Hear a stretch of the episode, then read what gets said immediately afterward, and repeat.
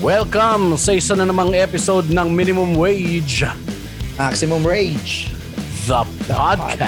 podcast Yeah, yeah, yeah, yeah. What is up? Episode uh, twelve in the hood, y'all. We be we be gangsters now.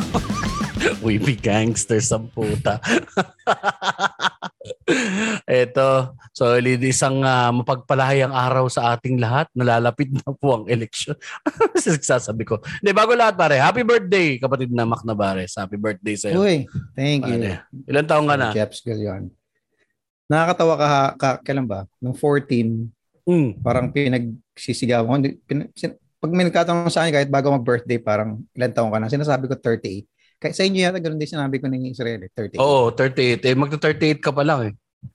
Hindi, yun nga eh. Um, Tapos nagsabi nung isang kaedad ko na parang, di ba nineteen eighty-four ka? Oh, eh di magta-thirty-seven ka pa lang. thirty-seven oh, pa shit. lang. So, bumata ako ng isang taon pare.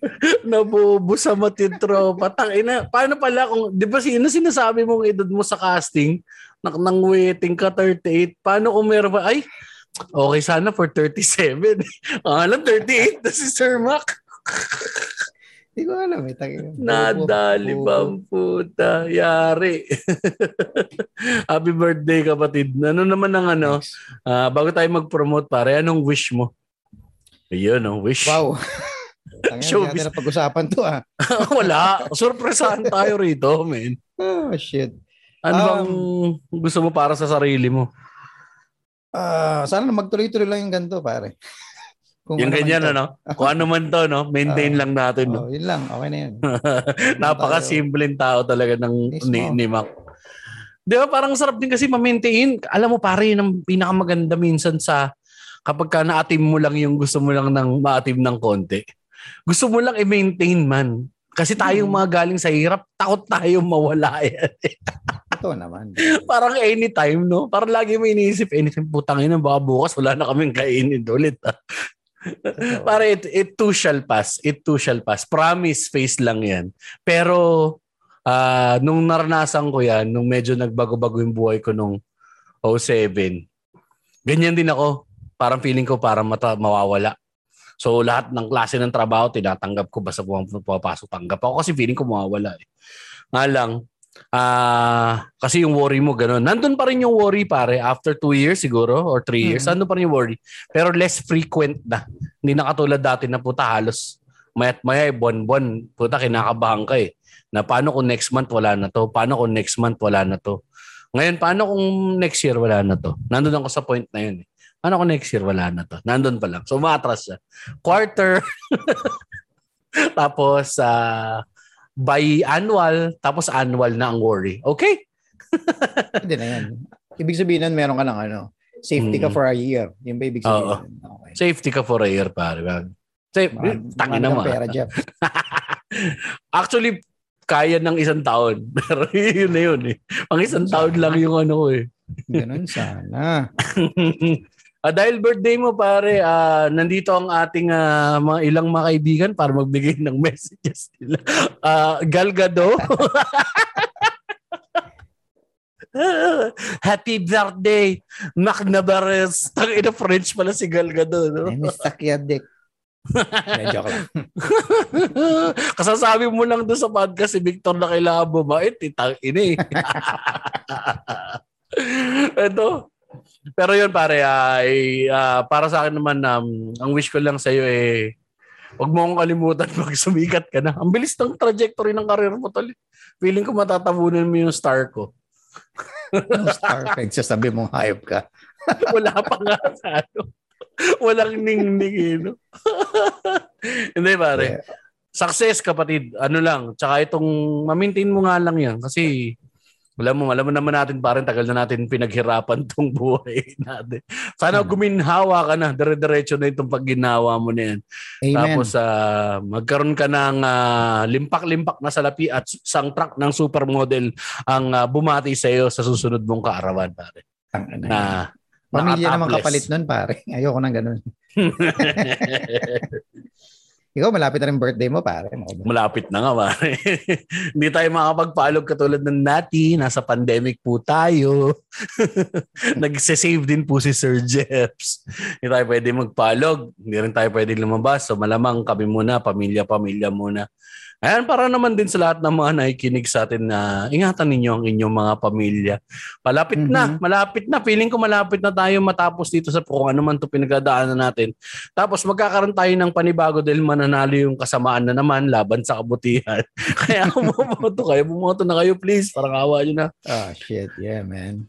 Anyway, bago din tayo mag-promote pare. Ito ah, bagong-bago to sa podcast natin pare. Yeah. Shoutout muna tayo. Ooh. Shoutout muna tayo. Shoutout natin pare. Shoutout naman talaga tayo ah. Hindi, pero this time, shoutout natin yung mga Patreons natin pare. Big wow. time. Big May time. Patreon? May Patreon. Mamaya natin papaliwanagan na yun kung magkakaroon kami ng commercial dito sa gitna ng podcast na to. Painggan nyo na lang mamaya. Pero dahil nga pa, ang sabi ko, shoutout na natin sila. Shoutout na natin sila kapatid. Unahin na natin siyempre mga V I P patrons natin pare. Uh, shoutout sa'yo, Len McKenzie from Australia. Hello, and uh, Francen Acosta. From the United States of America. U S A. Tapos sa uh, ating mga regular patrons, uh, uh, one half of the thirty forty podcast na si Louis Lim at ang kanyang partner na si Tristan Ting. Yun, no? Tapos ito rin ang aking uh, paborito, isa sa mga paboritong Sand Boys at uh, Boy Buhangin from Dubai, Vince Espiritu. Hello sa'yo. Boy Buhangin. Oo. At saka hello din, of course, kay uh, K D Queto. K D Queto, yan. Tapos, uh, my second favorite, uh, actually second nga ba, second favorite Japanese person uh, after Maria Ozawa. Sorry, Yuki Horikoshi, siya muna. Uh, Masahiro Nihoka. Unless mag-Patreon kay Yuki. Oh. And of course, hello din kay Ari Akusar. Ari Akusar from Tundoyan, pare. Puta, kaano yan eh. Kaduguyan ng ano eh. Dugong pagpagananalaytay dyan. Siyempre, si R C. Castor din and last but not the least, isa sa mga ninong natin sa podcast. Of course, Mister Page de Leon. Ng Machong oh, Chismisan. What's Ayan. Up everybody? Thank you, thank you. Salamat, salamat sa pagsuporta sa aming podcast. At ito na, hanap buhay na tayo, kapatid na Mac. Mag-promote na tayo ng mga dapat i-promote. Uh, ang, ano ang iyong kaganapan this uh, coming December? Meron tayong December eighteenth, yan ang Give Laughter Every Day with Alex Calleja. Mm-hmm. And um, mabibili ang ticket sa ticket to me dot net. So check nyo lang yan for tickets. Uh, na, hanggang, actually, ang early bird yata namin ay hanggang, well, hindi na siguro. By the time na lumabas to, wala na. So regular na yan, six fifty. six fifty. Mm, anyway, enjoy pa rin yung three hours yun, of man. Comedy. Marami mga Sulit guests yun. Si Alex. And uh, manood kayo ng... ng news ko po news sa ko Facebook. Po. That's every Sunday, nine p.m. Naglalabas kami ng episode, weekly episode para sa inyong weekly dose of satire news.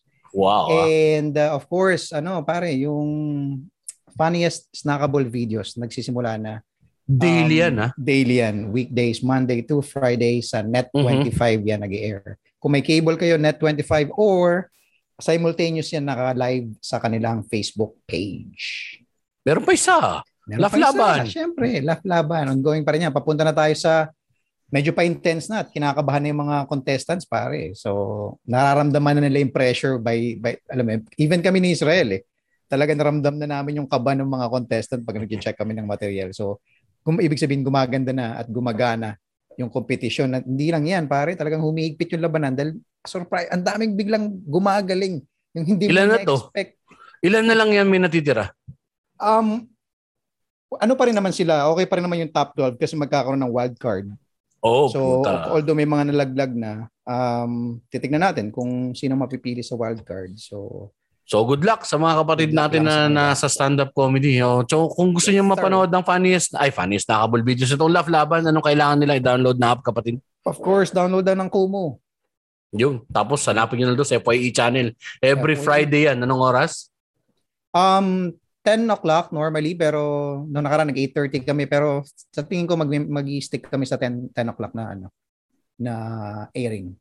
Ayos. Mm-hmm. O, dahil wala ako yung... Sorry guys, wala ako yung... Oh, promote. Wala. Oh, yes. Kamusta naman? Promote ka naman. Wala nangyayari sa buhay ko. Hindi, ano, uh, supportahan, Vape the Funk. Yan, Vape the yeah. Funk. Ang aking uh, premier juice line na para sa mga kapatid na vapers yan. Message nyo lang ako kung gusto nyo bumili. Uh, at uh, sa gig so far, wala. Wala pa akong mga gigs. Um...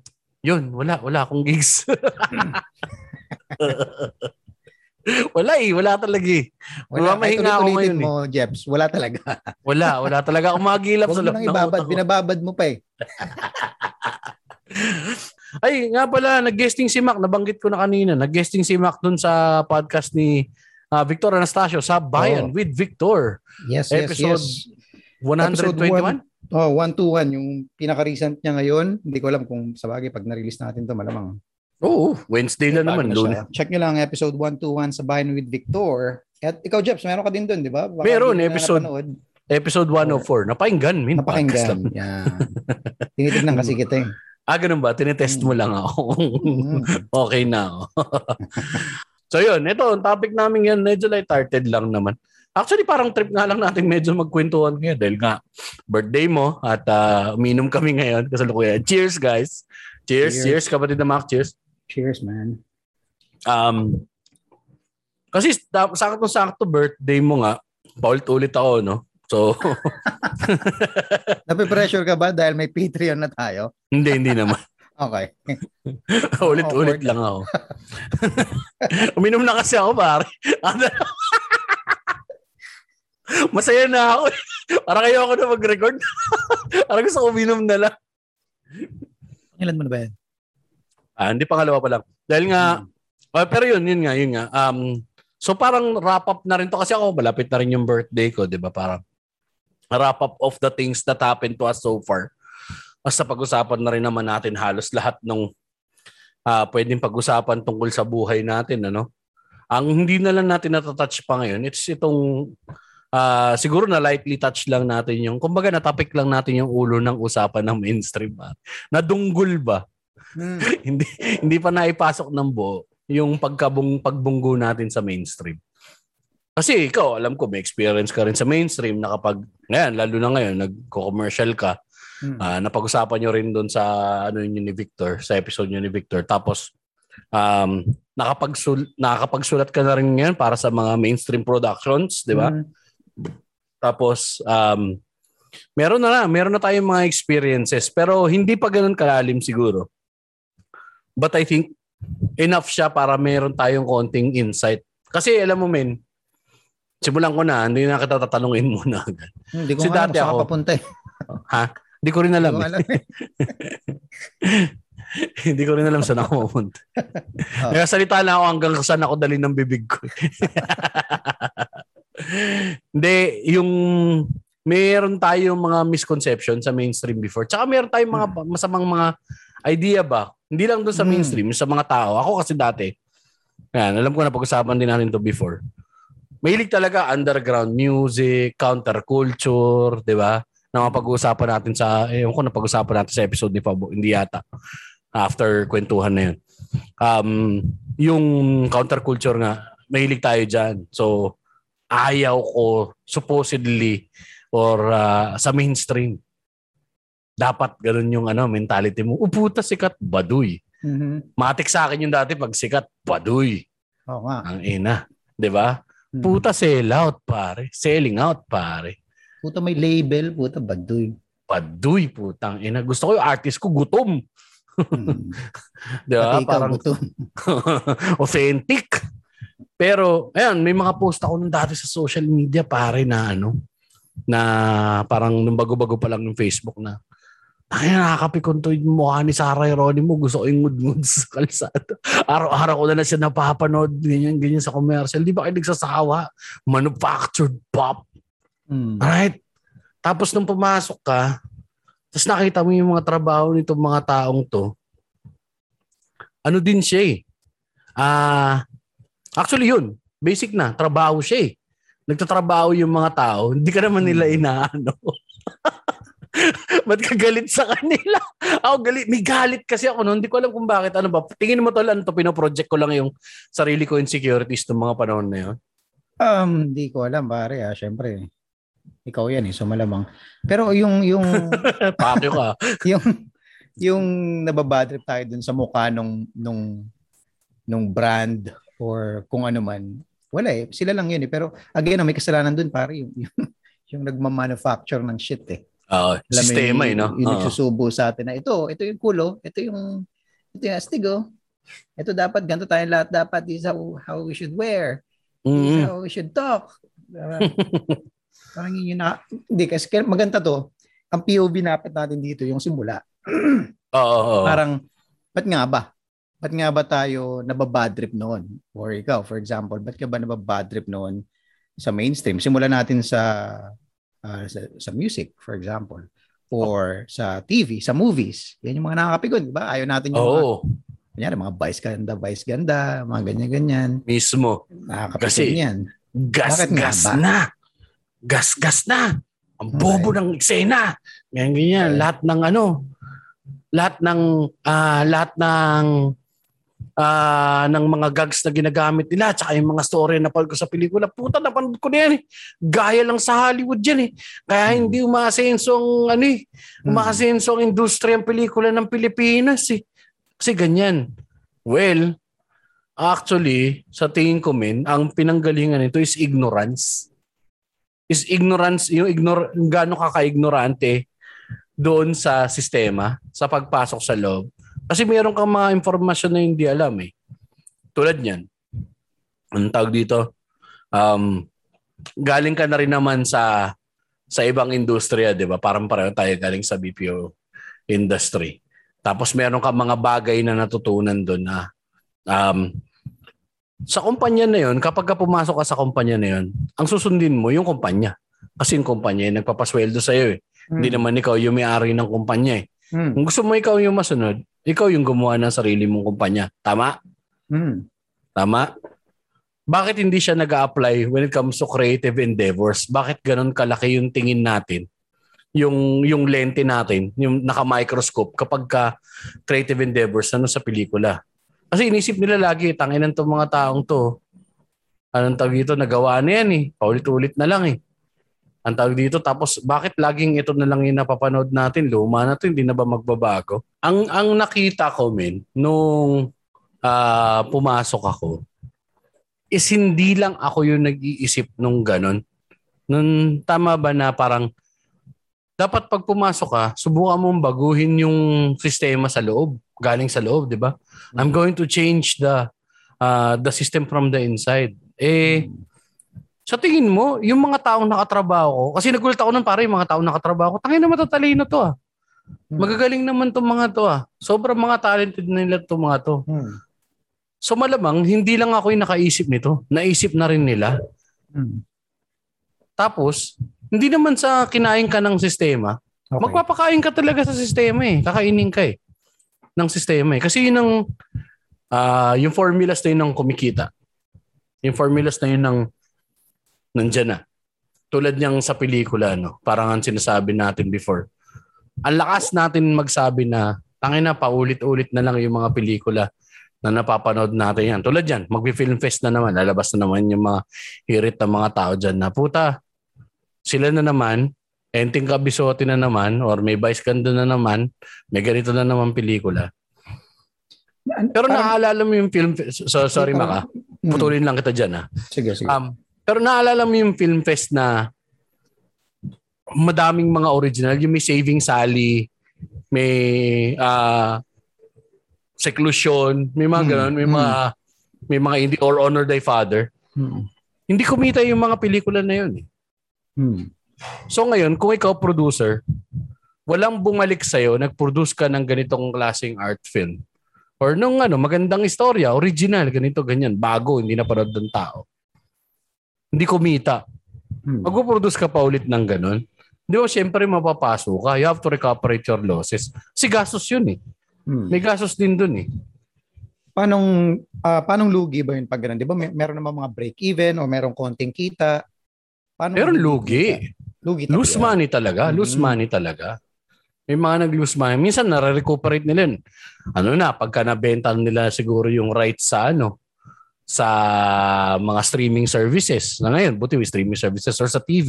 Pero at a lower price na yun. Baka nga nag-break even na lang by that time na naibenta nila sa ganun. Kasi gagastos ka, babayaran mo yung artista, babayaran mo yung babayaran mo yung sa production, itong lahat, itong gastos, yung promotions mo, pare lahat ng kilo sa, sa paggawa ng pelikula, may bayad yan eh.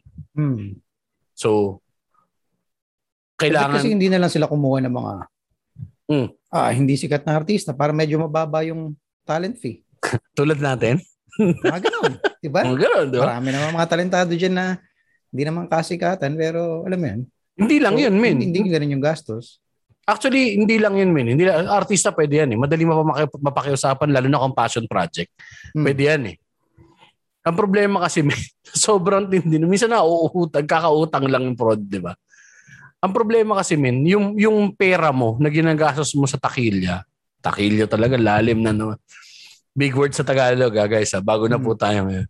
Uh, para sa bilyetas. Para sa ticket. Para sa ticket. Yung perang ginagastos mo doon. Para yun yung boto mo eh.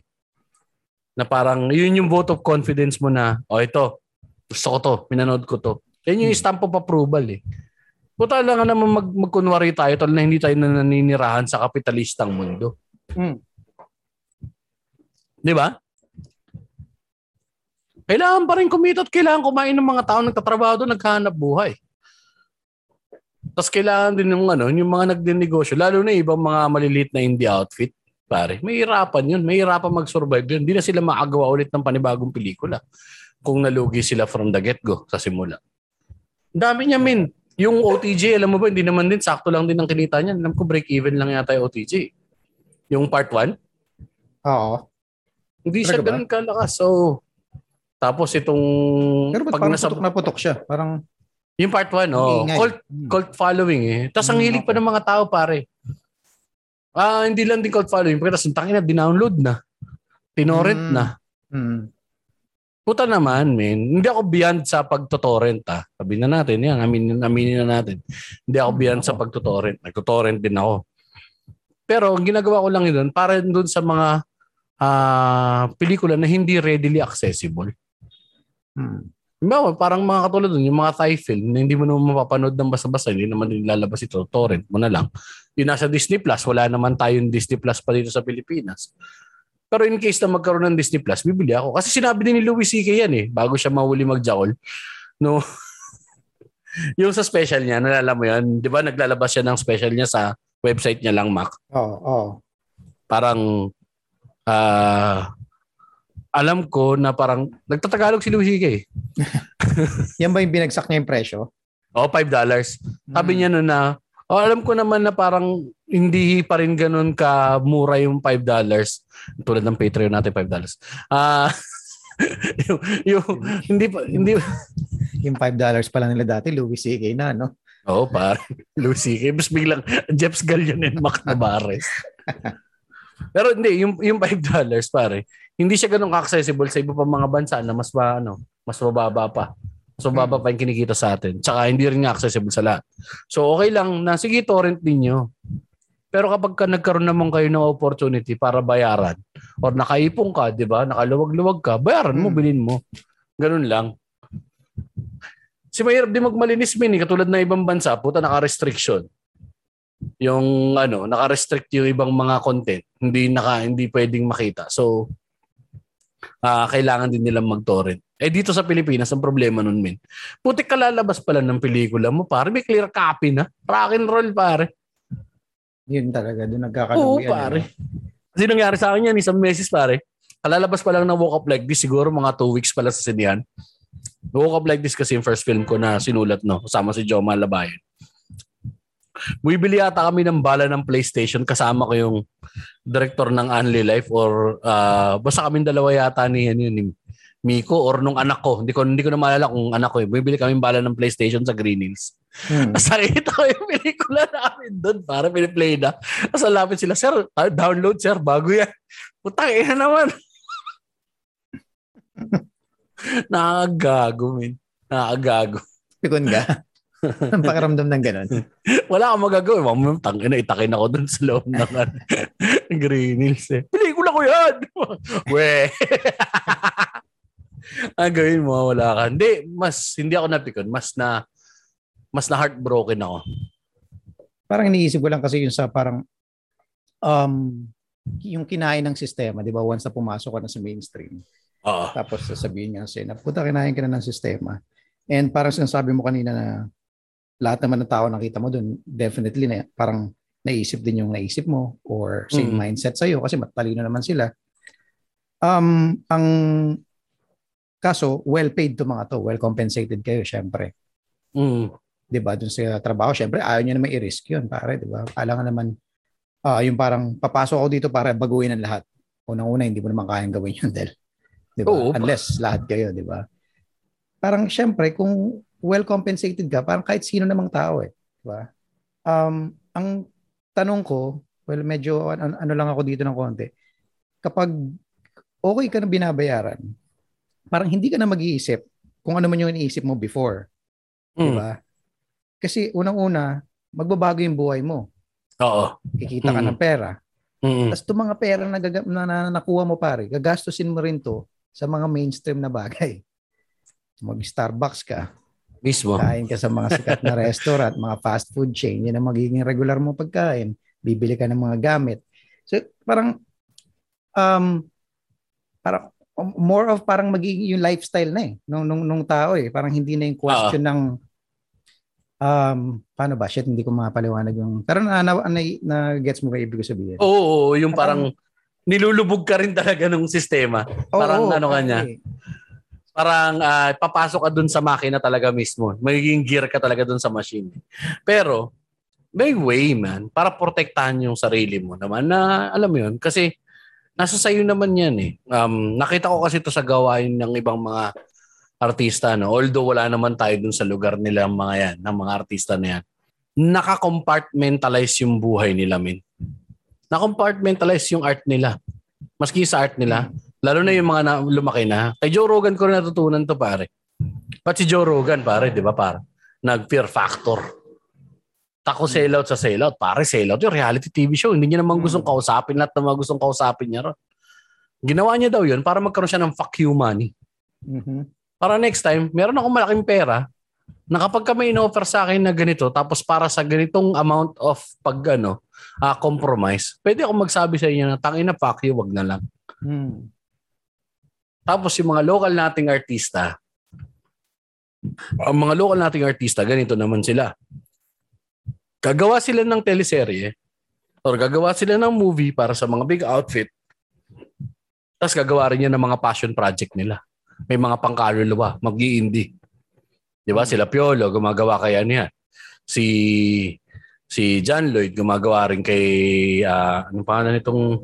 ano ang pagbabalik ng ano ah, ah, panahon ng halimaw yung Love Diaz, magawa kay Love Diaz yan.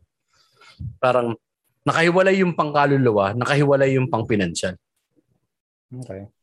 So although malayo tayo doon pare, sa akin ha, na-adapt ko siya. Nang una kasi talaga kinain din ako niyan, sabi ko puta, ano lang, trabaho na lang. Trabaho tayo, gawa tayo ng ganito trabaho. Nga lang, parang, parang nawawala yung ano mo, yung fulfillment mo. Meron din eh. Makaramdaman mo rin sa dibdib mo eh, na hindi ka, parang hindi ka fulfilled as artist. Medyo napapaseryoso ako ng konti kasi nga syempre art eh, art style. Hmm. Ang sakit nga lang minsan pakinggan sabihin ng sarili, sa sarili mo na ano, i- i-proclaim na artist. As, as artist lang or sa creative. Hmm. Na parang, kasi kapag ka nagtrabaho ka sa uh, big studios, yan, tulad niyan, naging writer ako. No? Alam nyo naman na yung backstory eh. Atras yun lang kayo kung gusto nyo malaman kung paano ako nagsimula magsulat. Um, wala ka talaga namang creative control. Meron kang some sort of creative control. Gets, Mac? Paano, paano yan? Kasi by, by the end of the film, collaborative effort siya eh. Uh, by the end of the film, at least siguro thirty or forty percent of the project is yours eh. May input pa si director mo dyan. May input hmm. pa si producers. Hmm. Pinakamalaki input si producers kasi sila yung naglabas ng pera.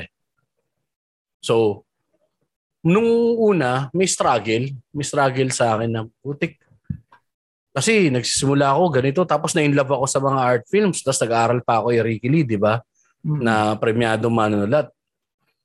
Na parang bakit hindi ako maka, makapag, makapag-out nung yung mga gusto kong mga konsepto na parang ako lang yung masusunod. Tapos nag-do, na, bumaba siya sa akin na, ah, putik. Kasi hindi naman nga ako yung naglalabas nga ng pera. Hindi naman din ako gumagastos para sa pelikula. Ako nga yung binabayaran eh, para dun sa konsepto ko eh. Mm-hmm. Kasi parang ang lumalabas dito lahat, ng, halos lahat ng pelikula is commissioned work. Alam mo yun? Di ba? Parang si Michelangelo, oh. Sila Leonardo da Vinci, may sarili silang project. Pero ito, yung parang kinuha ka ba ng simbahan para, oh, pagpin, pagpinta mo kami ng mga ano, ng mga santo. Mama Mary, Mama Mary. Hmm. Kahit man hindi naniniwala sa Diyos yung mga artist or o iba yung religion nila. Buti pipinta nila yun eh. Trabaho yan eh. So, ganun din yung nangyari sa akin. Um, ang naging ano ko nito, ang naging parang conclusion siguro is, uh, hindi na lang ako siguro magko-compromise pagdating sa ibang mga bagay. Pagdating sa pelikula at sa pagsulat, yan pwede. Yan, pwede ako magsulat. Big networks, okay lang. Kayo masusunod. Gusto nyo yan. Hmm. Pero, yung stand-up, hindi na ako ulit magbigay ng stand-up na parang, oh ito, babayaran ka namin ng ganitong halaga. Babayaran ka namin ng ganitong kalaking halaga. Uh, magagawa ka ng ganitong stand-up pero hindi ka pwedeng magmura. Hindi mo pwedeng sabihin yung mga topics na gusto mong sabihin.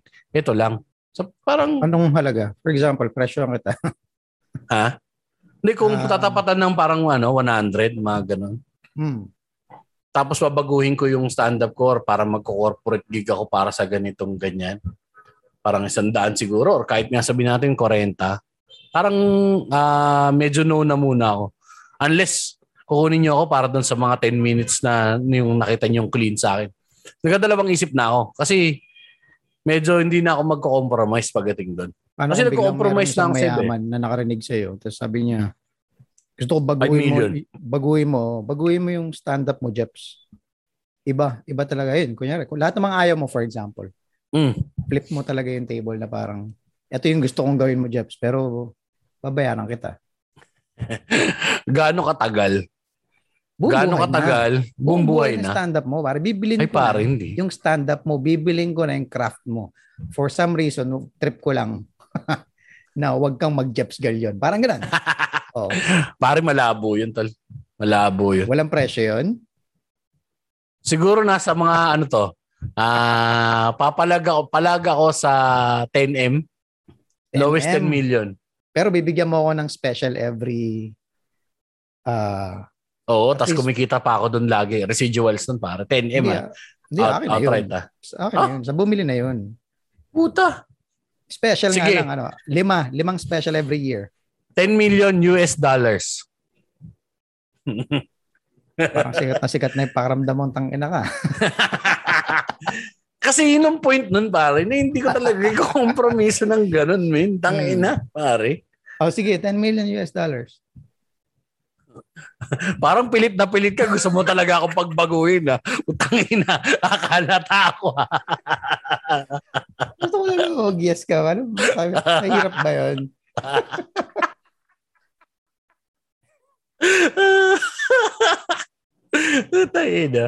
Pero hindi, yun, yun nga men. Parang ang sta- yung stand-up ko medyo sagrado na sa akin siya.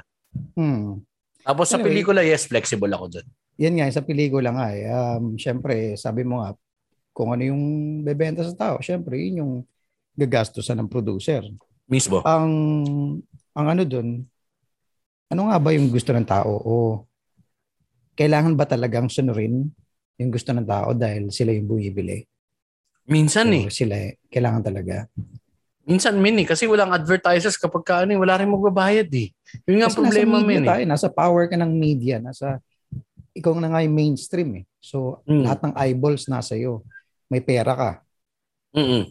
May kilala kang mga artist. May connection ka. So, parang some, somewhat may power ka para... Oo. Medyo yun din ano naman. Yun, baguhin ng condition yung tao. Pwede kaya yun? Gets ko yan. Baka pwede rin. Kahit konti. Pero again, Hindi natin sila mamahan-mahan doon. Pera nila yun, men eh. Hmm. Kaya bang mandoan yun? Pera nila yun, men eh. They can do whatever they want. It's their money, man. It's their money. Wala namang imposible sa marketing. Tangina, hindi mo pa ba kilala ang marketing? Demonya yung mga hype na yan. Ang galing ko nga dyan. Diba? Joke lang. Hindi, kaya, kaya. Sa tingin ko kaya. Uh, ano lang din talaga nga. Kasi parang wala tayong data to back it up eh. Takot yung mga yan. Hindi, ang mainstream media, hindi sila hindi sila innovators. More followers yung mga yan. Okay. Pero ang ginagawa namin din dyan, ito, natutunan ko din dun sa sa trabaho dyan sa loob. No? Napansin mo rin naman, nakatrabaho mo rin naman itong mga bet, mga veterano na mga manunulat dyan. No? Nakatrabaho mo na rin naman sila Sherwin tsaka sila Sir Randy, di ba? Na matagal na mga writers. Tapos itong mga ibang mga ano. Nagsisingit yan, pare, na medyo nag-high high level. Nag-high level comedy yan paunti-unti. Hmm. Kasi tama din naman eh. Parang ang napagkukwentuhan namin noon before. Sabi ko tama rin na hindi mo rin siya pwedeng biglain din ng ano ang sistema, yung mainstream. Kasi eh, hindi sudden change, pare, nadyajar yung ano eh, yung viewers mo eh. Halimbawa ikaw, pare, maandar yung kotse mo. Bigla mo pinaling ng kaliwa. Hmm. Hindi ba maaalog yung ulo ng mga tao sa loob? Parang hmm. ganun din dyan, pare. Narinig ko rin to sa interview ni Obama dun sa ano. Puto, pare, yan na naman ako with my trivia. No? Sorry ah. Medyo drunk na yung tropa mo eh. Tipsy pala, tipsy. Na, anong tawag dito? Parang parang politics yan eh. Hindi, hindi ka basa-basa pwedeng mag full one hundred eighty degrees. Or full three sixty. Hindi ka pwedeng mag full three sixty. Magugulat yung tao tol eh. Mm. Upheaval ang tawag doon min eh. Mm. Pag ginanon mo yun, di ba pare? Pwede dahan-dahan. Kulantang eh. One degree at a time ang pagbabago. Mm. Ipapaling mo ng one degree and then you hope that the next generation will move the ano parang yung i-move yung arrow onto another one degree hanggang sa ma-achieve natin yung full three sixty. So parang ganoon yung mentality. Parang ganoon na naging mentality nila. Maglalagay sila ng pakonti-konti. Medyo medyo nagiging brave yung comedy, di ba? Nag-iiba. Uh, nagkakaroon ng mga konting paraan. Tapos ito, yan, tulad yan, pare. Kung di naman nag one degree, parang hindi naman tayo makakast eh. Yung mga tulad natin na mga stand-up. Mm.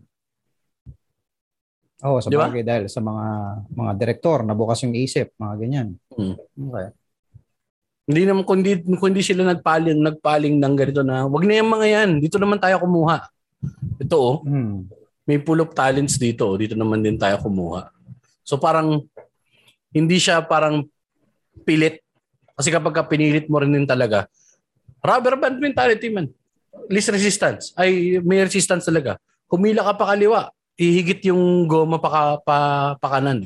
Babalik din siya. Mag-snap siya. So, dahan-dahan lang stretching. Diba? Uh, sa, sa, sa tingin mo ba, ano bang masama sa mainstream?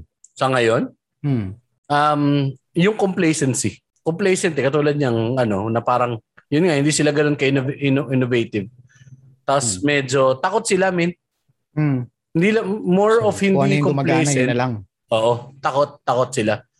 Takot sila sa ganun na parang konti lang. Ito na eh. Kasi ang problema nga dito, mainstream dito sa Pinas, nahihuli pa. Tignan mo naman Korea, min. Di ba? Ang brave na iba nilang story. Sabihin na natin marami sila dun mga parang yung mga Korean novela shit nila na love story, love story. Di ba? Maraming ganyan. Pero meron din sila mga brave concepts katulad nung sa bagay Squid Game, pare. Luma na rin yan eh. Matagal na rin ako nakakapanood ng mga Japanese na death game eh. Mm. Yan yung tawag nyo sa genre na yun, death game. Mm. So morality play, yung battle royale. Mm. Uh, basta marami yan, maraming ano. Try nyo hanapin yung Japanese death game na genre ng pelikula sa uh, sa Google. Google nyo na lang. Pero ang problema natin, min, dito, ito, ito, ito, ito, ito, ito, ito. Ito pinaka-iyo kong ano, Mari. Nung pumutok ko yung kita-kita, nagsusulat na ako ng mga panahon na yan, Mari. Okay. Nalala mo yung kita-kita si Empoy, oh, oh. Saka si Ale- Alessandra. Ang ganda ng reception, di ba? Mm. Word of mouth, kumita. Ang ganda, bago yung storya. Medyo bago. Medyo fresh. Konti lang yung pagka-fresh nun, pare. Typical ano pa rin yun. Eh. Ang ano lang dun is unlikely leading man lang si Emps. Eh. Ang reaction ng mga studio, imbis na, okay, ang ganda nung kita-kita, kumita, ano siya, parang pumalo siya ng ganito sa takilya. gawa din tayo ng mga original concepts. Alam mo sabi sa amin ng mga studio nung nagpipitch kami, hmm. oh, ganda nung kita-kita, gawa din tayo ng ganun, yung parang kita-kita. Tangina naman. Hmm, yun nga. Hmm. So, yun din. May love-hate relationship din talaga ako sa mainstream. Pagdating sa, yung pari naman, nandiyan na nga, oh, kita niyo yung original concept po, bago. Hmm. Pumita naman eh. Ba't nga ba hindi? Alam mo yun? Ba't kailangan manggaya? Hindi, ewan ko eh, pare. Hindi ko alam, alam kung saan lang gagaling yung thinking na yun eh. Na parang hindi hindi nila ano eh. Parang hindi, sure, sure shot. Oo. Parang ganun gusto nila. Sure shot. Na. Ayun. Tama, man. Thank you, thank you. Parang ano siya eh. Oh, napano ka? Ba't parang pinagsakluban ka naman ng langit at lupa, Brad? Eh, bad trip, pare. Naubusan ako ng gasol. Ha? Kailan pa? Two days na nga yan eh. Dalawang araw na ako nagsasaing sa pooling. Nako, mahirap nga yan, pare. Eh, wala. Pagtyaga mo muna may timang kulangot mo. Tara, mag-record na tayo, pare. Ready ka na ba? Kakayanin. Titignan natin. Pero syempre, alam mo naman, ang mahirap din. Kapag apektado yung buhay mo, ang kabuhayan, eh, hindi mo may bigay yung one hundred percent mo. Parang gano'n, di ba? Na, gano'n ba? Teka, meron ako naisip na paraan para magkaroon ka naman ng inspiration. Naman alam yan? Naman natin na linggo-linggo tayo nagbibigay ng aliw sa mga listeners natin, di ba? Every Wednesday, naglalapag tayo ng episode. Hmm. Eto, napakasimple na paraan para ma para masolusyonan natin yung problema mo. Alam mo kung paano? Ano? Ganito lang yan. Magsesend lang sila ng pera sa zero nine zero eight, eight eight one, eight four seven four. Kahit magkanong amount, okay na okay sa atin yun, pare.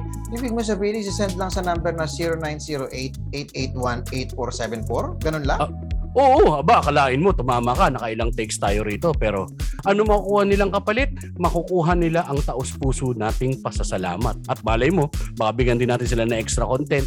Parang nami-memorize ko na, zero nine zero eight, eight eight one, eight four seven four. Ang dali, ang gandang idea, Jeps. O sige, maligo ka na muna pare bago tayo mag-record. Sige, thank you ah. O guys, umalis na si Baka. Sa inyo dito sa Gcash ko, zero nine zero eight, eight eight one, eight four seven four. Bawal kasi sabihin niyo makin Gcash, baka mayari siya. Thank you. Mitigating the risks eh. Babawasan niya yung ano, parang uh, chance niya na mag-lose. So, ganun pa rin. More on the uh, safety side. Sa bagay, sugal nga rin naman kasi yan, pare. Hirap din kasi, man. Masalimuot din eh. Ang hindi alam ng mga Pilipino, pare, kung gaano kasalimuot ang uh, ang pag-produce dito sa Pilipinas eh. Iba pa yung distribution, may politics pa niyan, yung pag-distribute sa mga thea- theaters, dapat meron ka ding re- relationships. Mm. Ang show business talaga, minsan, ano siya, networking din. Yung networking. Iba kasi sinasabi nila na itong mainstream ay kinocondition nila ang tao para magstay na maging bobo. The more na bobo yung tao, mas madaling bentahan. Anong take mo dun? Pare, parang masyado siya. It's it's too it's too complex of uh, concept para isipin ng mga taong gusto lang kumita. Hmm. Okay. mas mas focus sila sa paano tayo kikita sa pinakamabilis na panahon at sa pinakamadaling paraan. Hmm. Eh kasi masyadong mga producer na to, may nasa ibabaw pa dito, di ba? Oo, pero wala tayo nung pare, wala tayong lizard men pare na kumokontrol sa masses.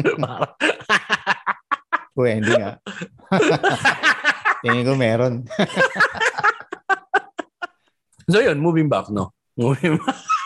Tayo na kasi itong mga lizard men, lagi nilang kailangan i-assert yung control nila sa atin pare, pumapasok pa rin sila sa psyche natin. No? Ayun, ikaw din. De, ikaw, di ba nakapasok ka, ng, nakapasok ka rin pare, nag-comedy competition ka rin. Ano yung experience mo doon sa yung sa loob sa competition? Niregret mo ba yung pagsali mo sa comedy competition? Kasi nag Funny One Season two ka, di ba? Season two, hmm. Tama. Sa, oh, Funny One Season two. Hmm. Short time. Maraming ano, pare, maraming lesson. Maraming lesson na natutunan doon. Hindi ko siya niregret. Although, mula nung simula pagpasok ko, sobrang Uh, doubtful. Alam mo yan, uh, marami akong doubts na tangin na gagawin ko talaga to. Parang feeling ko hindi ko to gustong gawin dahil parang hindi ko, parang papatawanin mo yung ano pare, yung yung yung masa. Masa? Oo. Oo eh, alam ko naman yung comedy ko. Alam ko rin yung skills ko. Alam ko yung talent ko kung saan lang ako dadalhin nun. Ever since naman, hindi ako talaga nag alam mo yun, nag, um, hindi masyadong mataas yung yung tinitignan ko direction pagdating dito sa stand-up eh. Feeling ko kung ano lang kaya ko, hanggang doon lang ako.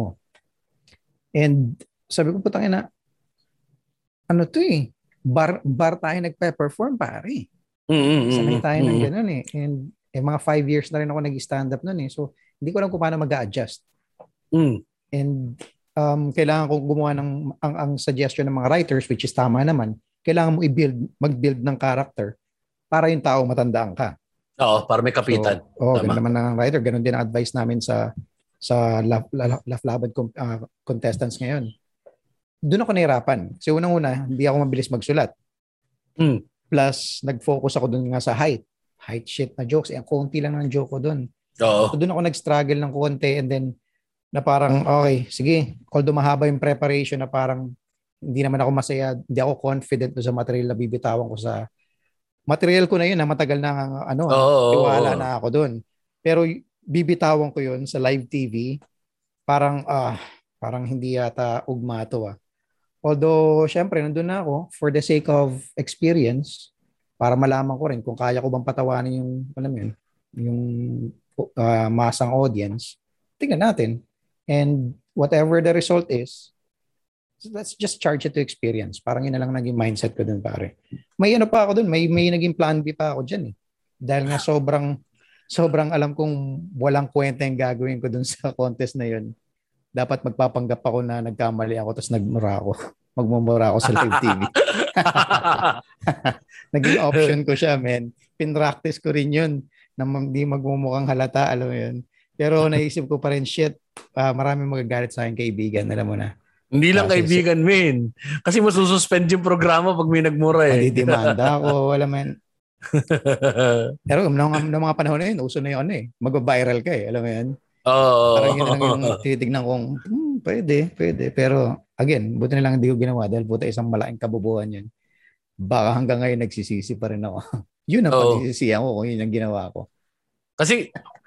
Tama amin eh. Kakain ka rin talaga ng pride minsan sa comedy competition. Pareho tayo. Ako nag-Lawny na million din ako, di ba? Yung season two. Uh, nag-top five dun si... Ang kasabayan ko nun, sila James, sila G B. Bago-bago pala ako sa stand-up nito. Ayun na nga.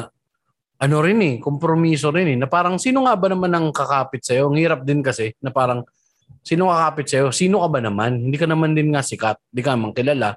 Mawawala yung misconceptions mo, pakakainin ka rin talaga na humble pa eh. Pag sumali ka sa comedy competition. Kasi minsan kapag ka nasa bar tayo, kala mo, shit, I'm the shit. Medyo okay na rin ako. Okay na ako sa comedian. Doon ko naman nakikita, parang maganda rin siya opportunity para ma-expose yung holes nung stand-up mo. Na bakit hindi ko mapatawa tong ganitong demographic? Tama. Ako ba yung, yung crowd ba yung problema? O ako ba yung problema? Hmm. Or yung jokes ko ba yung problema? Bakit hindi siya tumatawid sa ganitong crowd? Kailangan ba talaga ako magmura dito? So parang na, na, nalalagyan mo, natututukan mo yung, yung material mo tsaka yung sarili mo as a stand-up comedian ng mas mas mas tutok eh. Ilang diba? Years ka na bago ako sumali ng ano? Ilang years Pare, ka na nag-stand-up bago ako sumali? Sobrang bago ako nun. Eh. Three months in.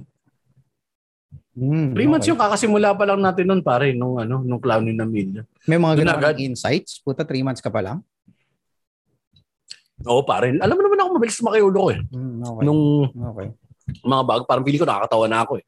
Mm. Saka parang may, meron akong onting theater background. Mm. Meron akong lamang dito sa mga to. Tapos meron akong ano.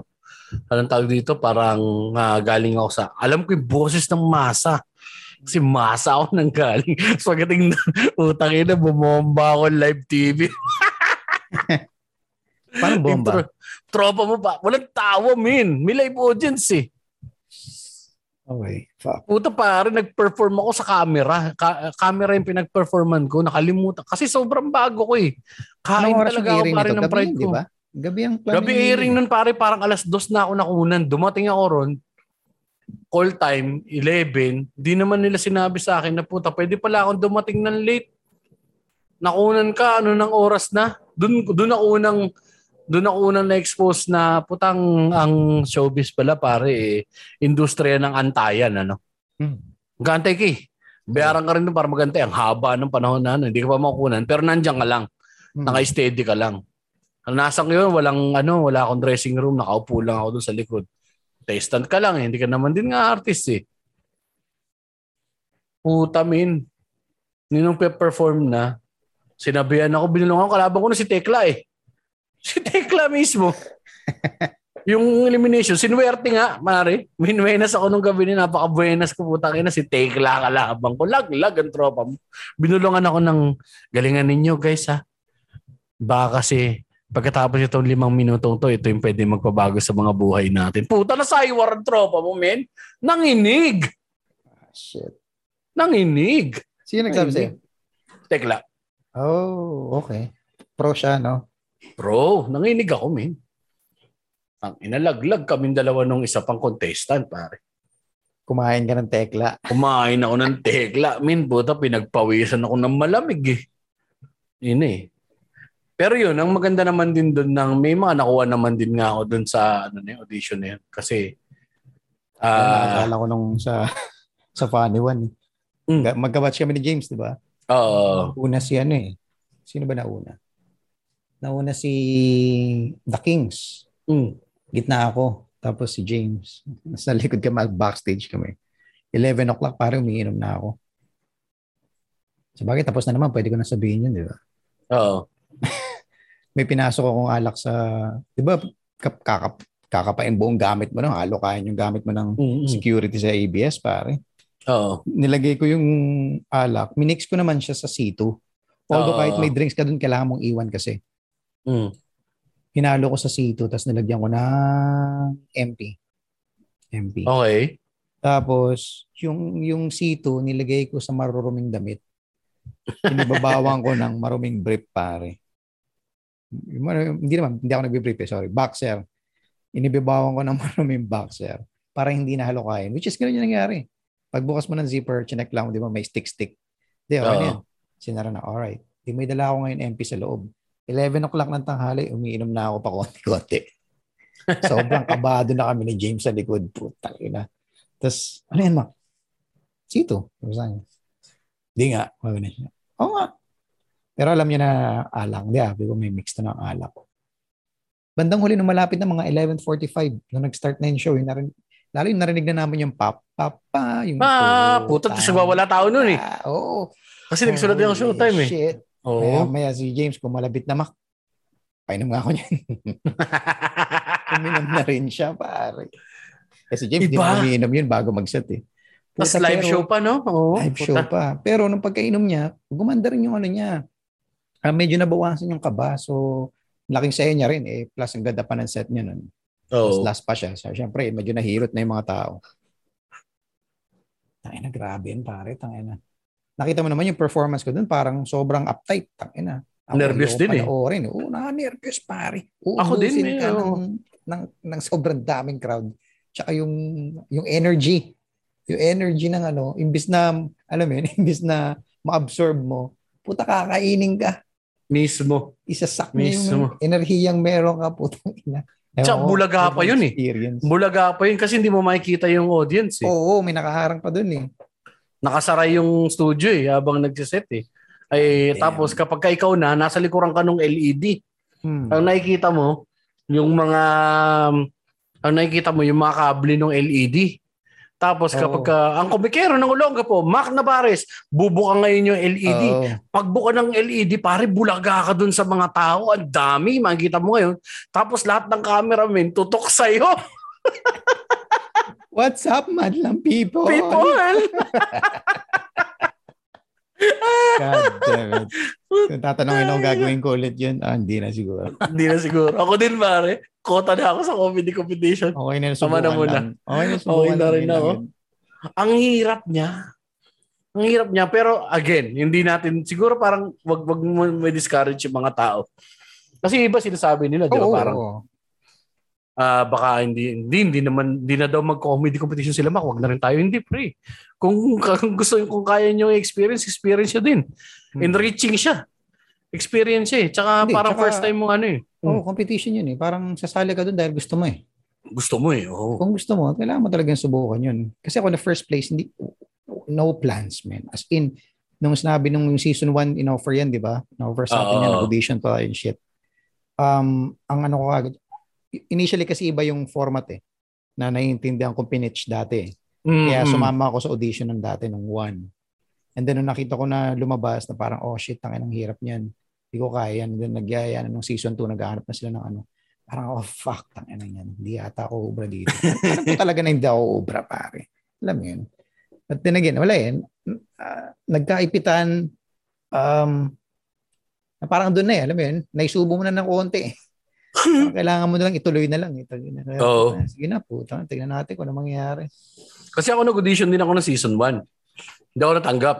Nalaglag ako eliminations eh. May goods na rin. Tapos no season two, hindi na ako pwede. Kasi kasalukuyan na ako nagtatrabaho sa A B S ng mga panahon. Eh. Conflict of interest na yun eh. Hmm. Pliyado ka na, so hindi ka na pwedeng sumali. Um, Pero kung magkakaroon ng stand-up na as stand-up as, alam mo yun, tayo talaga, kahit walang mura. Alam oo, yun, walang para. mura, sige, fine. No problem. Pero walang ano, walang control sa material. Um, mm-hmm, kung meron ganun ah, kung may ganun, ah, alam, ay, Baka, alam ko, medyo oh. wala, medyo uh, imposible yun. Pero unless, magkano ka ulit? La, ayun, last comic oo, standing sa tate, no? Last comic standing, pwede, ganun. Parang ganun yung format. Oo, kasi matalo ka man, na-enjoy mo. Na-enjoy mo, tsaka ano pare, marketing yan. Hindi na sinasabi ko rin dito pare, parang, ayan, isa pa. Yan ang laki na. Uh, yun, mm. Anyway, uh, singit ko lang. L- lagi tinatanong sa akin yun after ko sumali na parang, oh, kumusta following? Kumusta following? Parang ganun. Parang, wala. Hindi naman talaga concern yun. Nabi, wala pwede, following. Wala rin following. Depende. Kung depende. Depende kung, kung, kung yung, yung hit following na makuha mo. Kung pangit yung set mo, hindi, wala akong makukuha ang following. Pero ako, ooh, hindi hindi hindi ko concern yung following eh. Ang concern ko, kailangan lang may, may, may ano lang ito, may ahon. May tawid. Lang, may tawid mm. lang. Matapos lang. Putang ina. Kasi may ano yan, may mis, mayroon ding ano dyan, pare, mayroon ding parang misconception na kapag ka, bisa, pag nag-viral ka, kapag ka sumali ka sa ganyan, nag, nag-T V ka na isang beses, yan na, pwede ka na makuha ulit. Lagi ka na magagamit na ganito, ganyan. Hindi ah. Kailangan mag-generate ka din ng hit, pare. Kailangan bumabad ka rin. Tignan mo sila, ilang beses yan bumabad sila. Sila James, sila Ryan. Paulit-ulit eh. Kasi mabilis din makalimot tao eh. Totoo naman. Totoo naman. Lalo ngayon. Paano pa kaya ngayon? Putang ina, di ba? Facebook and shit. Tatabunan ka dyan. Oo, parang may, may, may Facebook nga ako na video na nag-viral, di ba? Ninakaw hmm. pa nga yung uh, ano ko. Nag one point seven million. Puta, ano nangyari sa... Wala naman naging following. Wala naman oh, nag... Wala naman kumatok sa bahay ko na, ah, sir, viral po kayo. Dahil viral po kayo, eto na po, babaguhin na po namin ang buhay ninyo. Meron na kayong lupat bahay at otse. Wala eh. It's still, ang problema kasi as ano, hindi naman siya problema. Uh, ang good thing about being a stand-up comedian, kap- kapag nag-viral ka, or kahit man mag-viral isang bit mo, kailangan pa rin i-maintain yan, pare. Mm-hmm. Hindi naman sundutan. Ibig sabihin nun, di ka na magsusulat ulit eh. Hmm. Ever. Kailangan mo pa rin i-hook, pare. Tangina kasi content monster sa mga tao ngayon, pare. Halin mo mm-hmm. sa content yan. Lakas dumamo ng content ng mga tao ngayon. Kaya nga tayo linggo-linggo eh. Kaya nga linggo-linggo itong podcast kasi kapag bumitaw tayo, nag-isip pa tayo mag-break ng una, di ba? Kung hmm. nag-break tayo, pare, malamang nakalimutan na rin tayo nito. Totoo, totoo. Wala sana tayong Patreon. Oo, totoo. Ang saya natin sa Patreon, nakainap pa natin siya ulit. Thank you kasi. Nakakatuwa kasi naman talaga, men. Naputang ina for the, para sa mga nakakilala sa amin, no, na parang uh, list talaga eh, na sa mga komedyante. Na ngayon pa lang natin na-realize na oh, pwede naman yung trabahuin yung following nyo. Ay, tinatrabaho pala yung following, ano? uh, Akala ko kasi nung araw kasi katulad nga nung araw, di ba? Nung araw basta makuha ka ng ganito, ay lumabas na sa pelikula rin si Ganare eh. hmm. Ano na yan eh, kukunin na yan, sikat na yan. hmm. Hindi, kahit lumabas ka ngayon pare, mag-cameo ka, mag-bitrol ka pare, kahit nga marami ka speaking lines eh. Punta kapag ka lumabas na ulit yung panibagong pelikula na masikat doon sa pelikula mo, wala ka na eh. Wala ka na ulit eh. Parang applicable sa lahat yung ano yun, no? Yung you're only good at your last, parang di ba performance, your last performance, last set mismo, applicable mismo sa lahat eh. Oh, applicable sa lahat. Kung nag-viral kang video, okay, applicable ka lang ng last video mo na yan, pero pag di mo nasundan yun, wala na wala na mm. Ay di, tsaka maganda rin kasi yung foundations natin ng stand-up comedians, no? Um, naga-grounded ka rin sa realidad ng stand-up eh, kasi putan tagal na lang pa rin, dami ring heartbreak na binigay sa atin ng stand-up eh. Hmm. Heartbreak na ikaw rin naman ang humabol. Tulad nung sa akin, ako rin humabol nung ano, di ba? Parang bumangko ka sa panahon na parang, di, ito nang gusto ko ikabuhay talaga eh. Hmm. Pero pakakainin ka ng universe ng, ano, eh, ng lupa eh. Ah, gusto mo yan na lang? Sige. Sige, pwede yan. Walang pambakuna yung anak mo. Anong gagawin mo? Hmm. Di ba? So, hassle eh. Um, pero maganda nga na parang siniset, siniset up ka niya sa realidad na nandun ka pa rin. Ah, kahit na stand-up ka parang trabaho. Speak of um, realidad, ibang trabaho bukod sa stand-up comedy. Ano? Which is anak pa rin naman ng stand-up comedy itong pagsusulat natin. Congratulations naman, Mac, actually. This is very sincere na congratulations na nakapagsulat ka na rin yan kahit pa paano. Sa, uh, sa mga shows. May mga shows ka ng na, na nagko-contribute ka, nagbe-brainstorm ka, parang part na rin ng ano. Kumusta naman yung experience sa'yo so far? Um, man, una, thank you pare. Pero masaya, masaya talaga. Kasi nung una talaga, sinasabihan niyo na ako dati. Eh. Kaya ni Israel, sinasabihan niyo na ako na try mo. Or actually, ginagawa na nga natin dati. Oo. Nag-aaral na kami ni Israel. And again, parang, alam mo na, parang mindset ko sa mga bagay-bagay na parang, di ko kaya yan, pare. No. Lagi akong ganun eh. Punong-puno ko ng pagdududa sa sarili. No? Sa, sa tingin ko naman, kaya ko yung, yung actual na trabaho. Lagi lang akong merong, may bumubulong lang lagi sa likod ng ulo ko na putang ina. Hirapan ka dyan, pare. Hirap yan. Tangan, hindi mo kaya yung ginagawa. Ibang tao yung mga yan. Ibang animal yung trabaho na yan. Mga ganun shit. So, laging automatic auto-response ko eh. Ayoko. Pasa ko. Pas ako. And nung minsan naharas ako ni Israel, naipit ako na parang, sige, sulat ka lang, try mo lang. Ganto-ganto sa news ko po nga. Sinubukan ko. Okay naman pare. Kasi nag-enjoy ako eh. Kasi comedy pa rin eh. Comedy pa rin, di ba? Hindi ka naman nalayo eh. eh. So, kailangan mo lang gumawa ng joke. Ganun lang simple. Sulat mo lang. Tapos, yun yung sasabi ko kanina, may kompromiso ka ng konti na hindi tayo pwede masyadong ganito. Hmm. Oh, Hanap ka ngayon, may... Maging creative ka ngayon, pare. Minsan na, exactly. Yung parang with the restrictions, you get more creative eh. Mm-hmm. Kasi sisilip ka ng iba't ibang angulo eh. Mm-hmm. Totoo yan. Na parang uh, ganito na, oh, bawal ako magsabi ng ganito ngayon. Hmm. So paano natin siya gagawin tong, paano ko sasabihin to nang hindi ko sinasabi yung word na tae? Hmm. Or ganito, ganyan. Paano ko gagawa ng, paano ko mag-work around yan? So ngayon yung utak mo, pwersado eh. Pwersado sa sin- yun, actually. Mm-hmm. Oh. Pwersa. Tsaka doon sa sinasabi mo nun, men, na hindi mo kaya. Actually, lahat naman talaga hindi kaya eh. Nung nagsimula. Mm. Tapos sinasabi mo na, tangina, wala akong alam dyan. Pare, lahat ng tao walang alam dyan eh. Nagsimula rin. Mm. Ano ka lang, yung parang may kasama din talagang lakas ng loob, kapal ng mukha minsan. Mm. Diba? Nasusuong ka. Magkakamali ka eh. Magkakamali ka eh. Kasi parang kung masyado ka, masyadong perfectionist din ang mentality mo. Um, na hindi mo naman siya ina-apply sa stand-up mo, bakit hindi mo may apply dito? Na parang sa stand-up pwede tayo magkamali, men, ha? Bubomba rin tayo minsan, ha? Mm-hmm. Ang ano, ang, ang, ang mas brutal pang stand-up ko, pare, eh. Mm. Yung pressure. Mm-hmm. Doon oh. Ako takot, pare, sa pressure na parang parang nung paano ba? Actually, nung mga niyayain niyo ako ni Israel na parang shit, may pressure yan eh. Kasi may mga deadlines and shit. Uh, Meron kang kailangan habulin ng uh, ganito, ganito yung gusto kong mangyari. Parang, parang, ako lagyan mo ko ng pressure, pare, wala na, madidiscover talaga ako eh. For some reason, mm. Ganun eh. And, very recently nga, nung sinubukan ko na, na parang, oh, okay, okay, kaya naman pala eh. Kaya naman pala, okay. Kailangan, means, totoo. Kailangan mo lang intindihin or kailangan mo lang di makapaglaro sa pressure eh. Oo. Dati kasi, Ma- ano eh, tinatakbuhan ko agad, pare. Autopass ka sa pressure. Oo, no? Autopass. Pressure yan. Ah, out ako dyan. Out ako dyan. Out tayo dyan, tol. Mahirap yun eh. Kaya nga, ang dami kong B P O na na ako. Pasukan trabaho pa. Training ng one month. Okay. Dali. Dali lang.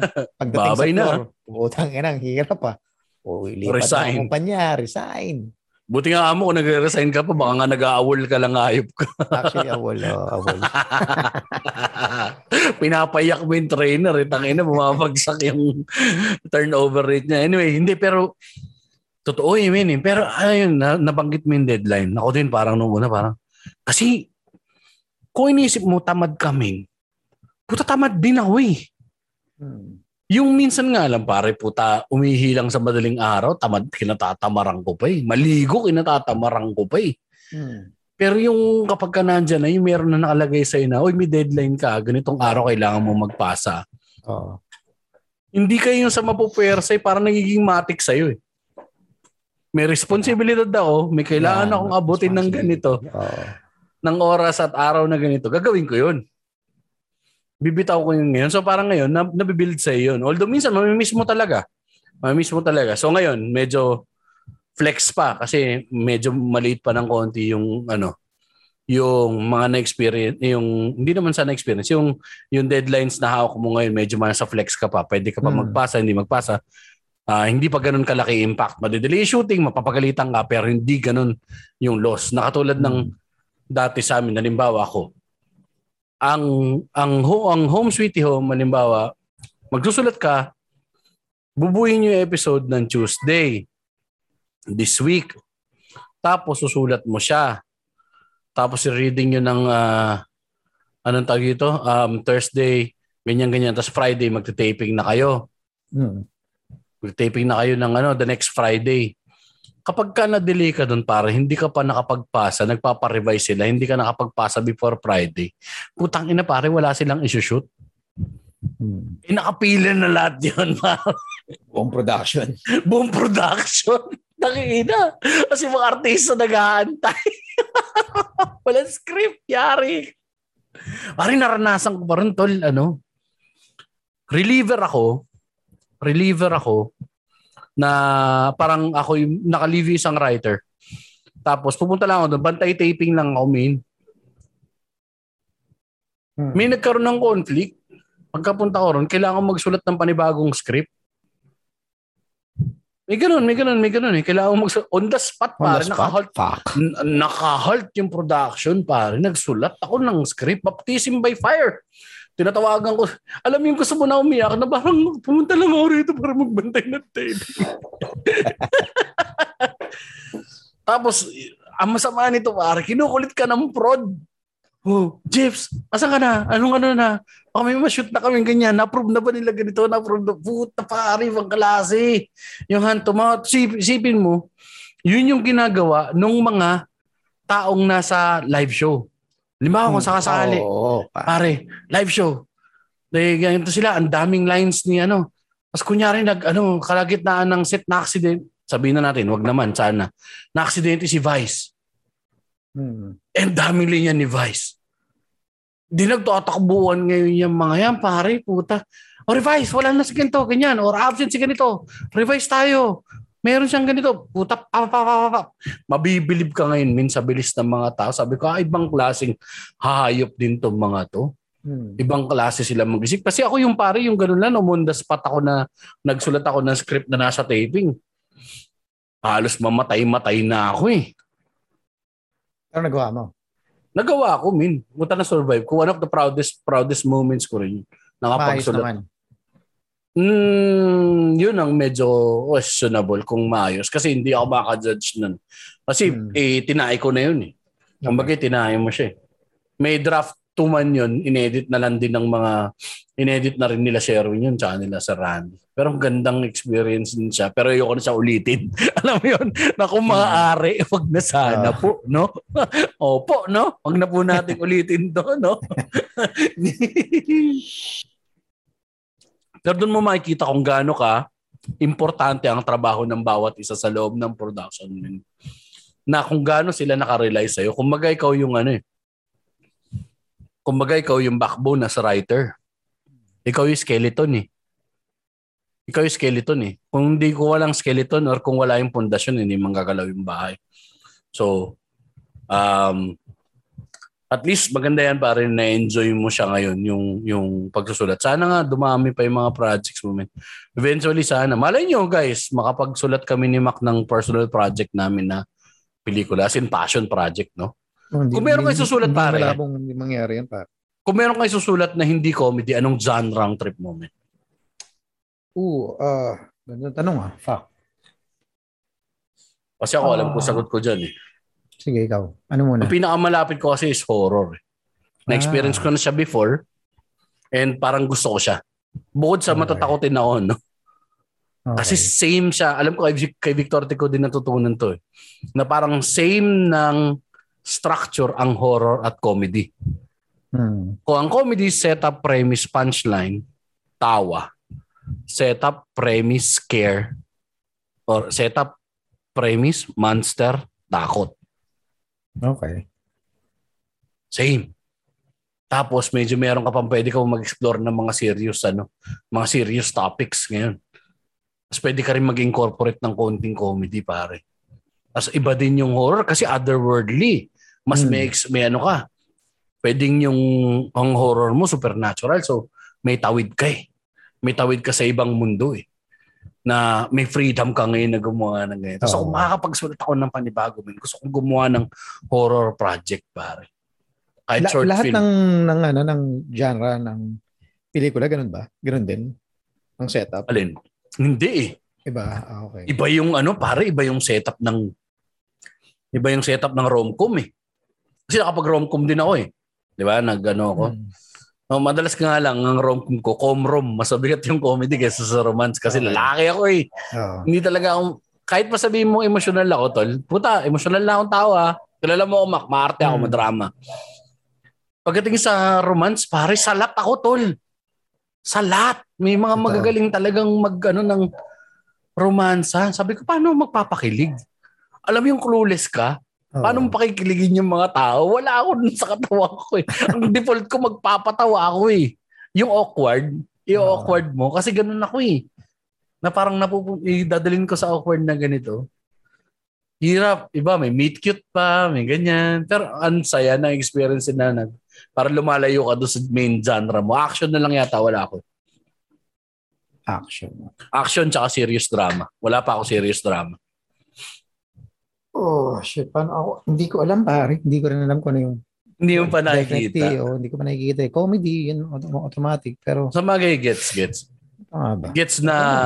Gets na nandun pa rin na parang ito pa yung... Eh, ba't nga ba naman ako lalayo pa dun sa current strike ko? Kasi ano naman, nakapag-explore kasi ako eh. Nung ano kasi na na parang... Kasi pag nag-iisip ka ng mm. minsan ng mga concept, parang random din eh. Mm-mm. Alam mo yun. Mm. Ang concept naman, sa bagay concept pa lang yun eh. Kasi ang concept, pwede mo siyang lagyan ng genre eh. Totoo. Diba? Totoo, totoo. Pwede mo na siya ikahon eh. Oo. Oh, hindi po. Pero kung ano, kung hindi ako gagawa, hindi ako magsusulat. Pero kung aartihan ko, um, gusto ko ng drama, pare. Drama? Oo. Oh. Parang masaya rin, no? Mabigat na drama, yun ang gusto kong gawin eh. Naiisip ko lang, na... hindi ko napipicture ha. Hindi mm. ko napipicture yung sarili ko, pero parang naiisip ko lang na parang, parang sarap ko yun. Arte naman nito, meron pang hindi napipicture, tangin na nito eh. Kunyari pa, pahambol na naman eh, nagagawa ng pera sa'yo, tol eh. hindi, hindi ko napipicture yung sarili ko. Ah, okay, okay. Nakumpa, kumpa, sorry. Alam mo yun. Sorry, pwede nung mag-sorry. Lasing na, sorry. Ay, ako na magsulat, Jeps. Ba't pa ako magsusulat kung ako, ako naman yung ako naman yung actor? Pero sarap din pare mag-on cam, no? Ngayon um, nakita mo na yung ano, yung yung behind behind ka ng camera. Oo, oh, kasi tas on cam. Kasi ang bilis lang eh. Basta natapos oh, yung trabaho totoo. Mo. Pag natapos yung trabaho mo, okay na. Yung the rest magtatrabaho pa yan. Totoo. Totoo. Ito yung unang-unang ikaw okay yan eh. Okay.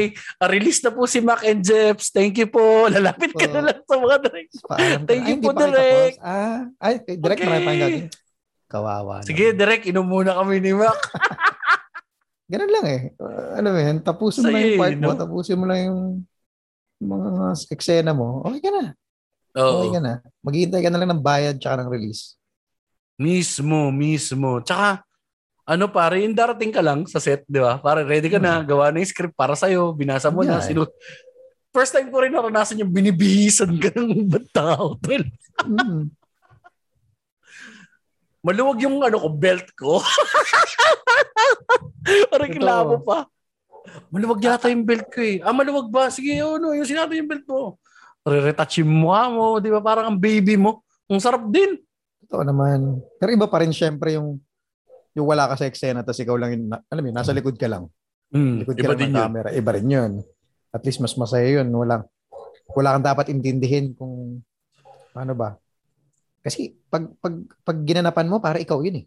Uh, uh, mismo, so anything mismo. Na mistake na hindi mo gusto dun sa kanilabasan, parang putang ina mo, tanga mo. Ako yun eh. Mo mukha mo yung oh, nandun tol eh. Parang yung ano, parang yung tayo, nag, nag-uusap tayo, no? Halimbawa, ay yung sa ano, nung shoot natin sa Manulife, yung nagbubulungan tayong dalawa, puta nakakahiya na, parang ng beses tayong nag-take dito sa linya na to, naiiya na ako. Yung, nalala mo yung nandun tayo sa harapan, yung nag-B S, yung hindi na nalagay sa ano, hindi na nalagay sa final cut. Yung nag-B S, yun ang haba ng linya ko. Yung para Ninja Turtles. Puta, pare, lang take ako dun, tol. Gusto ko na mag-quit. Gusto ko na mumuka yung lupa. So, Takai... ta- hindi pa natin nakwento yun, no? Hindi. Yung shoot natin sa Manulife. Grabe no? Yun, puta. Kasi ang eksena dun, nasa labas si Jeps. Nasa banyo ako, yung parang portable na C R. Oo. Kunyari yun yung eksena. Nagbibihis ako. Si Jeps nasa labas. Nag-uusap kami. Loob ako, labas siya. Mm. Kaso yung line ni Jeps, puchay, for some reason, hindi ko alam, hindi niya mabitawan ng tama. Hindi ko mabitawan ng tama. Sa ano dahil ni Jeps, alam mo yun, kahit gano'ng kaaba, kaya niya sabihin yun ang dire-diretso. Pero no, siguro na-pressure na rin to. Na-pressure ka na rin. Hapo na rin yun, min eh. Yun yung ano eh. Bago yun yung ano eh. Bago yun yung nosebleed moment natin eh. Bago yung kinukunan tayo nung ano yung, ikaw oh, naman yung kinuwento mo kay Victor eh.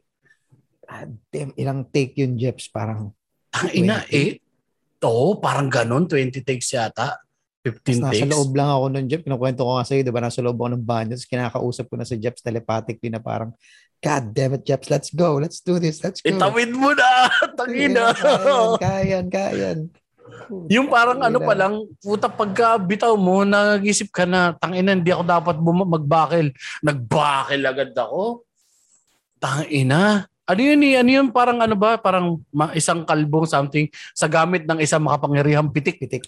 Putik parang nasadjabol ko yung words. You know? Gusto ko na umiyak. Uh, Tapos lahat pa ng camera gumagana nun. Lahat. Di ba sana ko, isa o dalawang camera lang yung record. Lahat ng camera. Tumatakbo. Tutok. Tapos lahat nasa arawan. Kaya nakita ko yung pressure sa'yo nung ikaw na yung maglo-long line. Puta. Yun naman talagang... shit, nakakabulol pare. Oh, pag rehearsal, okay, no? Pag dun na. Tawid natin, di ba? Tsaka yung silang online ko pala nun pare, parang mga three blocks of text. Mas mahaba pa yun sa'yo eh. Yun talaga mahaba, English pa. Puta. Putik. Dali. Yun din ang ano dun, kasi pare nakakahiya eh. Yun pa, kapag kinain ka na ng hiya na, puta ko sa delay na ako. Yun, yun na yung nararamdaman ko lang. Kung, yun din na naiisip ko na nasa isip mo, kaya nape-pressure ka na. Kaya so, lagi silang lapit ng lapit. Oh, Jeps, okay lang yan. Ano, okay lang, okay lang. Uh, huwag ka ma-pressure, ganyan, ganyan, ganyan. Pero pag sinabihan ka ng huwag ka ma-pressure, lalo ka na ma-pressure. Kasi iba manilang sa atin pare, ano kaya natin si Art? Anis eh. Sao niyo, noy. Pero doon po gamit ang isang makapangyarihang pitik. Napanood ko na yan. Di ba? Tapos nakuha na lang. Kinyor na nga lang yata yun, pare. Doon mo mararamdaman. Nararamdaman ko na. Kasi ang masama pa, may perspective pa ako na nasa likod ako ng camera. Na ano ko na, putang inang artista to, di mabitaw yung linyo. Na, naisip mo doon na nanonood yung... yung produkto, yung Manulife yung, yung client, oh. Yung client. Di ba nanonood siya? Hindi, hindi lang din yun, nanonood yung client. Tapos ako, pumapasok sa isip ko nun, kasi writer din ako, ito, karma ko to. Nakapagka hmm. yung nagsasalita ako nun, naputang inang artista to, simple lang ng linya, hindi pa mabitaw. Okay, okay. So malamang, okay. May iniisip ko, parang may baka may nag-iisip na rin ng ganun sa set. Oo. Oh, oh. Tagal na nito, men, ha? Nakakapagod oh. na siya. Tangin ng talent to. Sana kumuha na tayo na iba. Meron. May, may, may nag-iisip na ganun for sure. May nag-iisip, kaya parang... puta. Ah, shit. Kaya gusto ko nang umiyak nun. Alam, kita mo yung mukha ko nun paglabas mo, men. Oh, defeated man. Ako eh. Tangin na. Ah, shit. Tambahan ko pala talaga ron, pare. Power through, kapala ng mukha talaga. Power through, papowerin mo. Confident ka pa rin dapat kahit nagbibitaw ka. Oh, um, hindi, hindi ka na rin naglalaro ng lines eh. Hindi na ako naglaro ng lines nun. Oo, oh, yun yung inisip ko eh. Hindi mo, hindi mo na nilalaro eh. Kasi nung early, puta, tapang ko eh. pa eh. Puting inang yan. Yun talaga, yun ang first time ko naka-experience na ah, mahirap pala talaga maging artista. Nakakaya siya. Pero nung matapos, man, the best din talaga experience pagkatapos na, no? Nung nag-V O na nagre-recording na tayo ng voiceover. Kasi mm. ito na eh. Tapos na eh, recording na tayo ng audio natin. Linaw na eh. Tapos, ang dami pa natin mga binitang mga linya doon. Siya ang pinaka-paborito ko doon yung stunt eh, na hindi ko makuha-kuha. Takot na takot akong bumagsak eh. Yung may kama. Oo, oh, yung may kama. Takin-nervous akong bumagsak eh. Hindi ko mauuntog ako eh. So, solid. Solid yun. Solid din na experience. Yung sa Paimaya mo, pare, kumusta doon? Yung, ano, puro Mister Take One ka ba doon, tal? Hindi naman. Um, di, wala namang Mister Take One, di ba? Parang, wala, lagi naman may mga takes eh. eh. Oh, safety naman lagi eh. And, wala, wala ka bang commercial man, kasi nanonood nga yung kliyente. Pag nanonood ang kliyente, maraming request. Oo. Uh-huh. So, marami ka talagang version na gagawin. Gano'ng kahaba yung original mo doon? Um... Actually, yun lang naman talaga yung original din, man. Uh, marami lang dinagdag mm. ng mga ideas during the during the shoot na hindi na rin naman kinuha. Meron doon yung mga yung mga dulo na tipong parang napasok yung Zoom link namin ng ibang tao tapos magpapanik lahat na parang, oh shit. Ah, okay. Oh, parang parang raid, parang ganun. Tapos meron akong ginawa doon na parang tumatakbo kasi parang may kisa may kisa mo yung background ko doon eh. Umakakit ako sa kisame, tapos pinipilit ko lumusot ko sa bintana.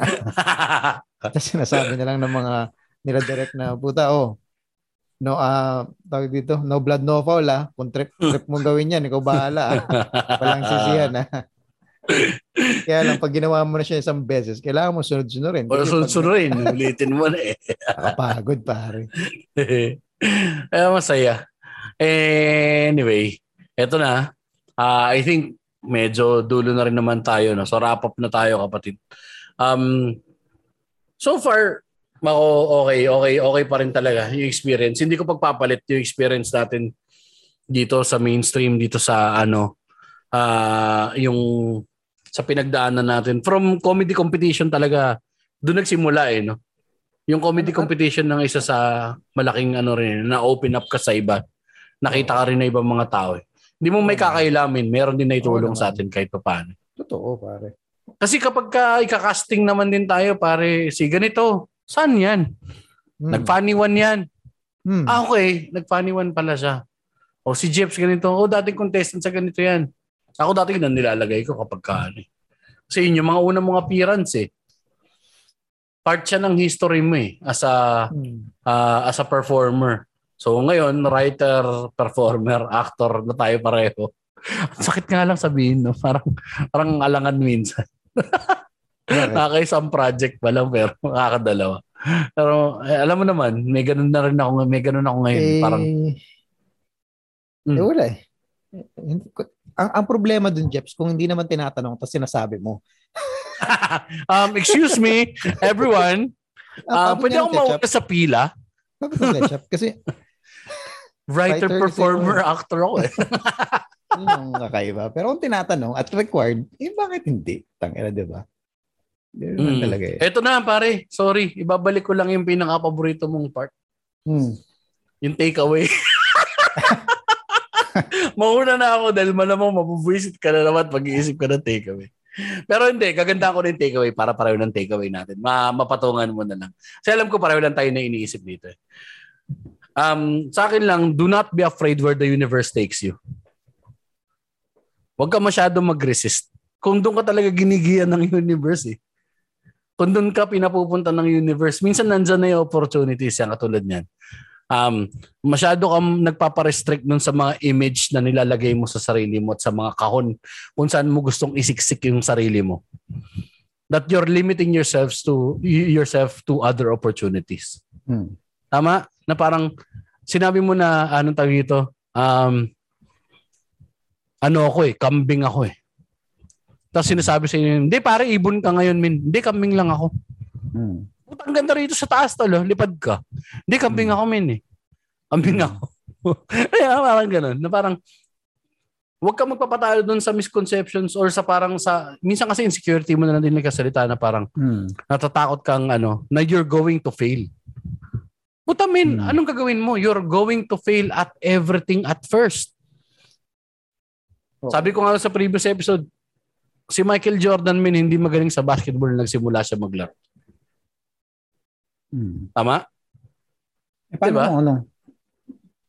Kasi pag hmm. minsan, um, pag kinocoin natin, sinasama natin yung universe. Hmm. Parang laging good thing eh. Kasi minsan kupa lang universe men. Tanggapin mo rin. Tanggapin lang. Okay. Kasi kahit man kupal lang universe pare at meron yan ano eh, para may tinuturo pa rin yan sa iyo. Okay. Hmm. May reason min eh. May reason may reason behind eh. Dun dun sa ganun na ano. Ah, uh, pwede kang matuto matuto ng lesson. Tulad dun pare na tangin na, 'di ba pare? Mag-resign ka, Jeps. Ayaw mo hmm. na to, arts na to. Hmm. Apa siga ako eh. Sub-sub mo ka sa tae. Hmm, okay. Okay. So ngayon, matututunan mo ngayon na parang never give up on your dreams but don't sacrifice everything for it, pare. Diba? Hmm. So, parang yun yung ano, uh, ako yun yung takeaway ko. Parang always be open to the possibilities. Do not limit yourself. Dahil hmm. nga, sabi nga natin from the previous episode, so malaking wrap-up to ng uh, season one actually. Um, na, ah, uh, Isa, uh, um, sorry, sorry. Lasing na ako. Ang saya. Na, uh, kapag ka, yung, yung, yung mga bagay na binibigay sa'yo minsan, alam niya kung saan ka din dapat pupunta at that certain point in time. So, uh, tanggapin mo lang. Tapos alam mo, alam mo din dapat na everything, lahat, lahat ng saya, may kakibat yan na uh, bayad. Mm-hmm. Alam mo yun, di ba? May bayad, may payoff lahat eh. Siyempre. May payoff lahat. So, enjoyin mo lang pare. Sabi nga ni Bill Hicks pare, open your eyes man. Enjoy the ride. It's just a ride bro. It's just a ride. And dahil dyan, dyan kami magtatapos sa episode twelve. Sa para sa akin ng mainstream. Putang ina mo maka. Ano ba? Iina ko. Kalahati pa lang itong beer ko. Alam mo na. So, ano na to? Lagi niyong tatandaan. Tangina nyo. May, May Diyos. Diyos.